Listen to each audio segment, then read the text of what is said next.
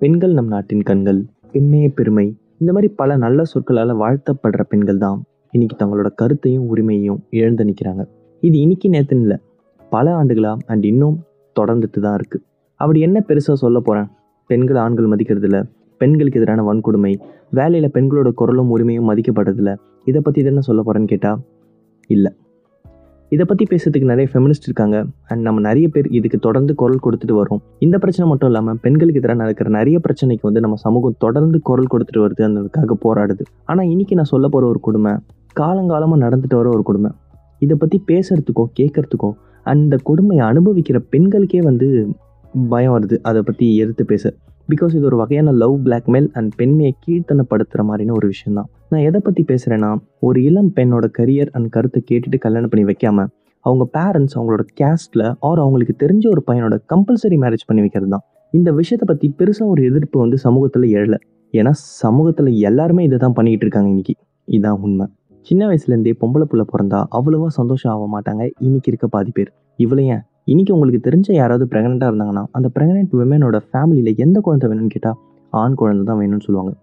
So பிறப்புலேயே ஒரு பெண்ணை வந்து தவிர்க்க ஆரம்பிச்சது இந்த சமூகம்.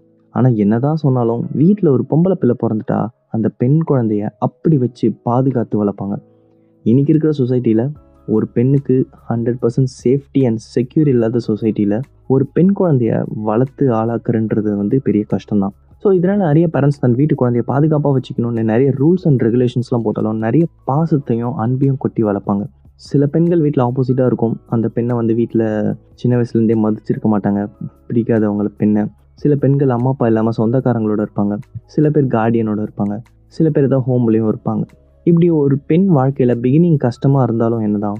ஃபேமிலியோட அன்பால் அவர் அவங்கள சுற்றி இருக்கவங்களோட அன்பால் ஜாலியாக வளர்ந்த அந்த பெண் ஒரு கட்டத்துக்கு மேலே பாசம் கொட்டி அன்பை காட்டி வளர்த்தவங்களே அவங்களோட பொண்ணுக்கிட்ட அவங்க ஒப்பீனியனை கேட்காமலே அந்த பொண்ணோட லைஃப் டெசிஷன்ஸ்லாம் எடுக்க ஆரம்பிச்சிடுறாங்க. டுவெண்ட்டி ஒன் ஏஜ் தாண்டினாலே ஒரு பெண் அவங்களோட ஃபேமிலிக்கு ஸ்லேவாக மாறிடுறாங்க.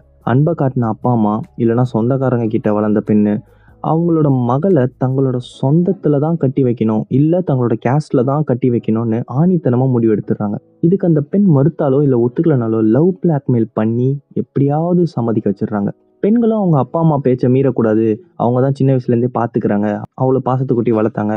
அவங்க காட்டின அன்புக்கு இணங்க அவங்க சொல்கிறத கேட்டு ஒத்துக்கிறாங்க. ஆனால் இதே ஒரு பையன் தன்னோட வீட்டில் லவ் பண்ணுறேன்னு சொன்னால் மோஸ்ட்டாக பெருசாக எடுத்துக்க மாட்டாங்க.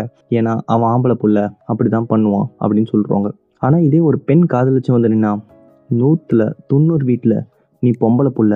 நாங்கள் சொல்கிற பையனுக்கு தான் கழுத்தை நீட்டணும்னு சொல்லி அந்த பெண்ணோட குரலையே மறைச்சிடுறாங்க. லவ் மட்டும் இல்லாமல் தனக்குன்னு ஒரு கரியர் செட் பண்ணணும்னு துடிக்கிற எவ்வளோ பெண்களை கட்டாயம் கல்யாணம் பண்ணுறது சகஜமாக போச்சு. இதை பற்றி ஒரு பெண் எதிர்த்து குரல் கொடுத்தா அந்த குரலை அவங்க கேஸ்ட்லேயே சில பேர் அடக்கிடுறாங்க. ஸோ ஒரு பெண்ணோட உரிமையும் குரலும் இங்கே மதிக்கப்படுறதில்ல. இங்கே இருக்க சமூகத்தில் ஒரு பெண் கிரிக்கெட் இல்லைனா ஃபுட்பால் ஆடுறன்ட்டு போனாலும் உனக்கு எதுக்கு அதெல்லாம்னு சொல்கிறவங்க தான் அதிகம். ஒரு கியர் பைக்கை ஒரு பொண்ணு ஓட்டிட்டு போனால் போதும். எல்லாரும் அப்படி பார்ப்பாங்க என்ன ஒரு பொண்ணு கியர் பைக் ஓட்டுதுன்னு. இந்த மாதிரி ஒவ்வொரு விஷயத்துக்கும் பெண்களோட உரிமை மறுக்கப்படுது. ஆனால் இன்னைக்கு இதுக்காக போராடுற உண்மையான ஃபெமினிஸ்ட் மத்தியில் சிலர் ஃபெமினிஸ்ட்னா என்னன்னே தெரியாமல் நாங்கள் சொல்கிறது தான் ஃபெமினிசம்னு ஃபால்ஸ் ப்ரொபகேண்டா பண்ணிக்கிட்டு இருக்காங்க. இதுக்கு என்ன சொல்யூஷன் கேட்டால் சொல்யூஷன் இருக்குது ஒரு பெண்ணை அவங்களோட கரியரை அவங்கள சூஸ் பண்ண சொல்லுங்கள் அதுக்கப்புறம் எல்லாமே மாறிடும். பெண் குழந்தை பிறந்தா அதை கல்யாணம் பண்ணி வச்சுட்டா போதும். அதுதான் ஒரு அப்ஜெக்டிவ் அந்த நம்ம லைஃபுக்கு அப்படின்ட்டு நினைக்கிறத முதல்ல பேரண்ட்ஸ் நிப்பாட்டணும். இன்னைக்கு நம்ம மென் சில பேர் ஏன் உமன் நல்லா படிக்கிறாங்க ஆனால் சிஇஓ ஆக மாட்டாங்கன்ட்டு நிறைய ஒரு வீடியோஸ்லாம் டிக்டாக்லாம் பார்த்துட்டு இருப்போம். அதுக்கு இதுவும் காரணம் தான். பெண்களை மதிக்கணும்னா அவங்களோட கருத்தையும் உரிமையையும் மதிச்சாலே போதும். சிஇஓ என்ன? நம்ம நாட்டை ஆள போகிறதே பெண்கள் தான். இணைந்திருங்கள் எங்களுடன் உங்கள் செவிகளுக்கு நன்றி.